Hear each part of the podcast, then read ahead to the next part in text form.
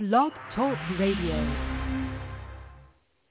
Welcome to Liberty and the Law, the podcast series that examines the critical elements of a strong legal defense in criminal cases.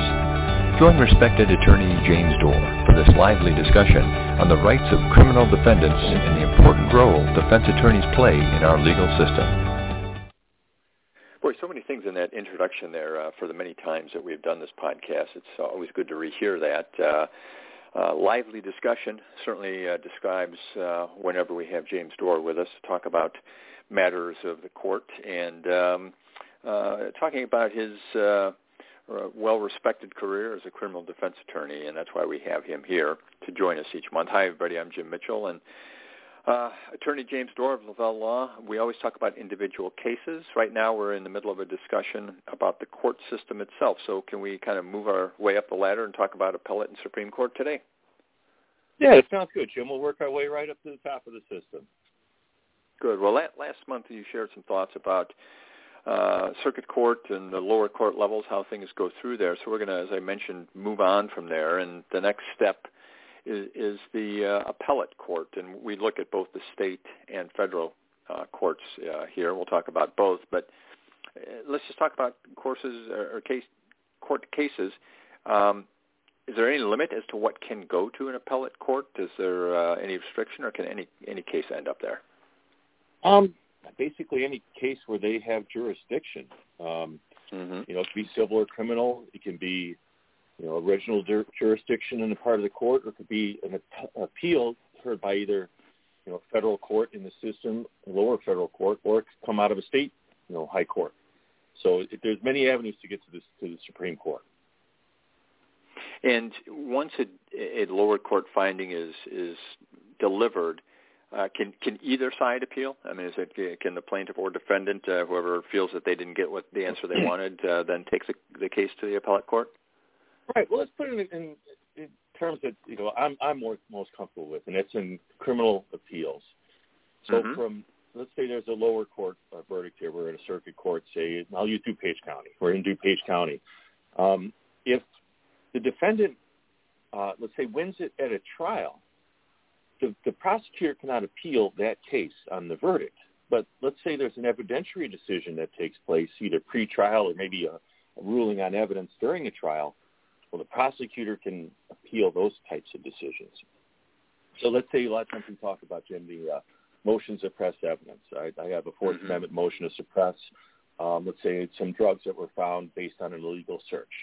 If I file a motion to suppress that, and let's say, you know, as a defense attorney, we win, the prosecutor can have, uh, they'll file what's called a certificate of impairment, saying that without that evidence, that those drugs that were seized, without that evidence, they're going to have a hard time making their meeting their burden of proof, you know, beyond a reasonable doubt, proving their case. So they can appeal to the next highest court at that level. So here at DuPage, we go to the Second Circuit here in, in Elgin, and so that the prosecutors can, the office can appeal certain decisions.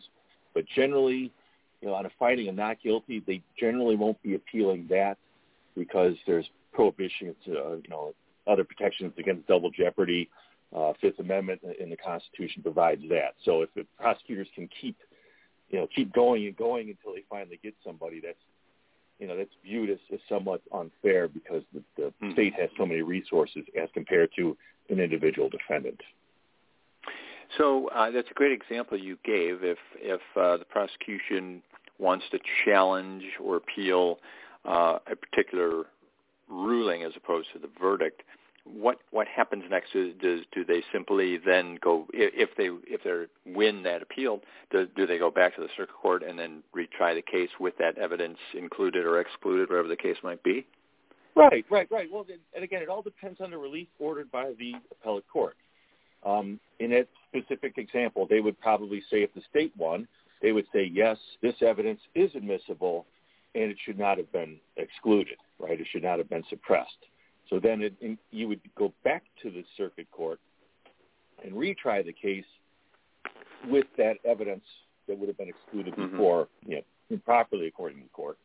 Um, and again, that appellate court, you know, the second district here, we can appeal that up. You know, so let's say the state wins, the defendant can appeal and end up in the Illinois Supreme Court.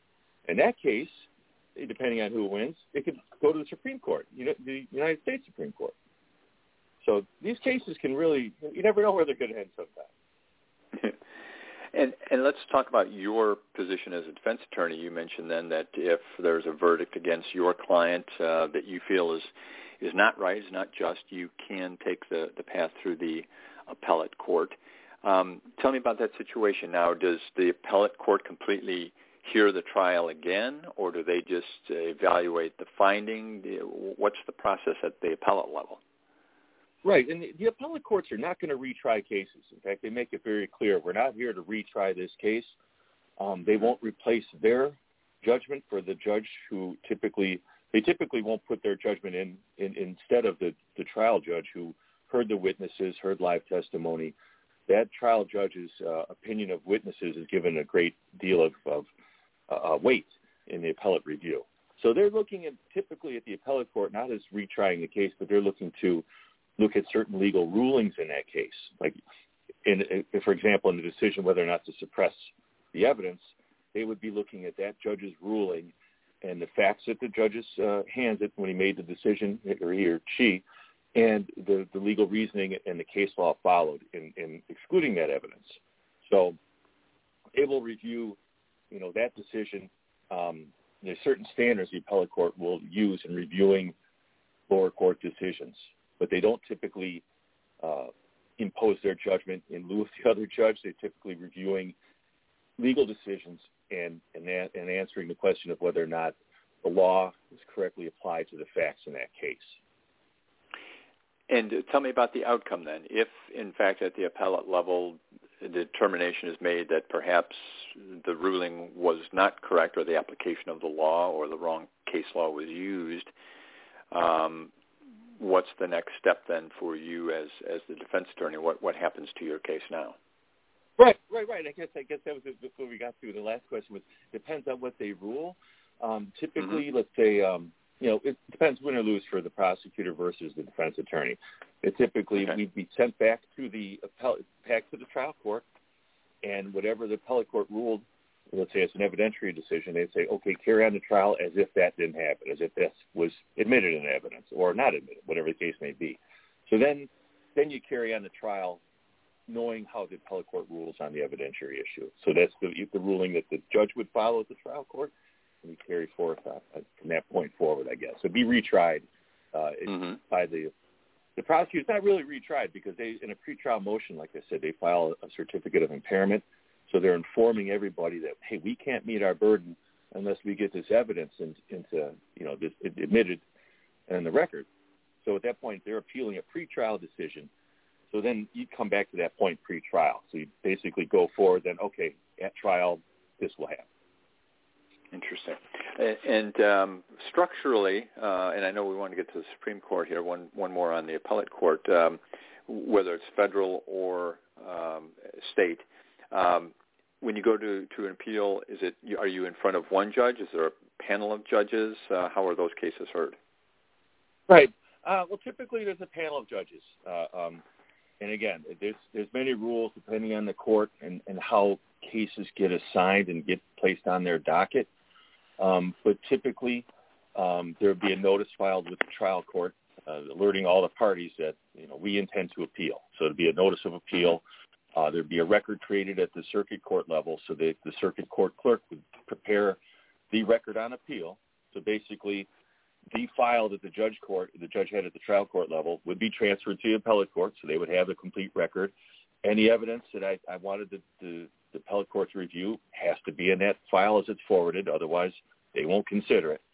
So you got to check the boxes of how to get this thing properly filed in the appellate court. Um, yeah, but once once that's done, there'll be a briefing schedule assigned. All they want fairness, so both sides can be heard and then address what the other side says, and then they'll get to the point where the full um, appellate district would hear the, the case and decide the case. Okay, sometimes they would allow, typically here at say the second district, um, we could demand an oral argument. Sometimes they would allow that and have the parties come in to present oral arguments, and sometimes they would not. They, they would they would deem it not being necessary. So, um, Supreme Court level, United States, you typically find a, your oral argument on every case. Right? There's, and there's again rules that have to be followed. They have their own procedures uh, in, in how these cases are heard. And, and, let's talk about the Supreme Court. We're with James Doerr of Lavelle Law today on, on Liberty Law. We're talking about uh, cases and how they work their way through the the uh, various levels of our jur, uh, system of, of justice. Um, when you talk about the Supreme Court, um, am I right that they don't accept every case that you have to sort of present uh, and then let the Supreme Court decide if they even want to hear the case? You're absolutely right, Jim. In fact, they they, they hear a very small percentage of cases that are that are petitioned to the court.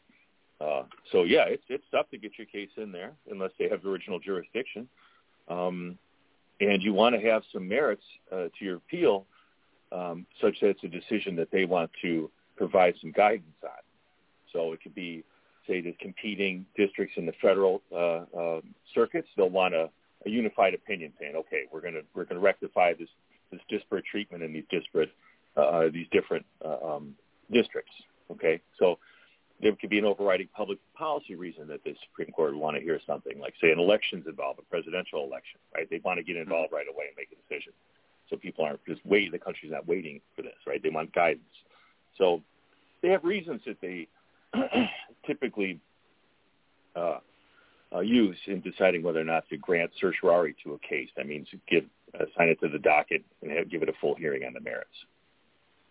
And uh, a couple of minutes left, but when something does in fact proceed to the Supreme Court, is the process different then in terms of, of how that is handled and the presentation of uh, of the case to the to the judges?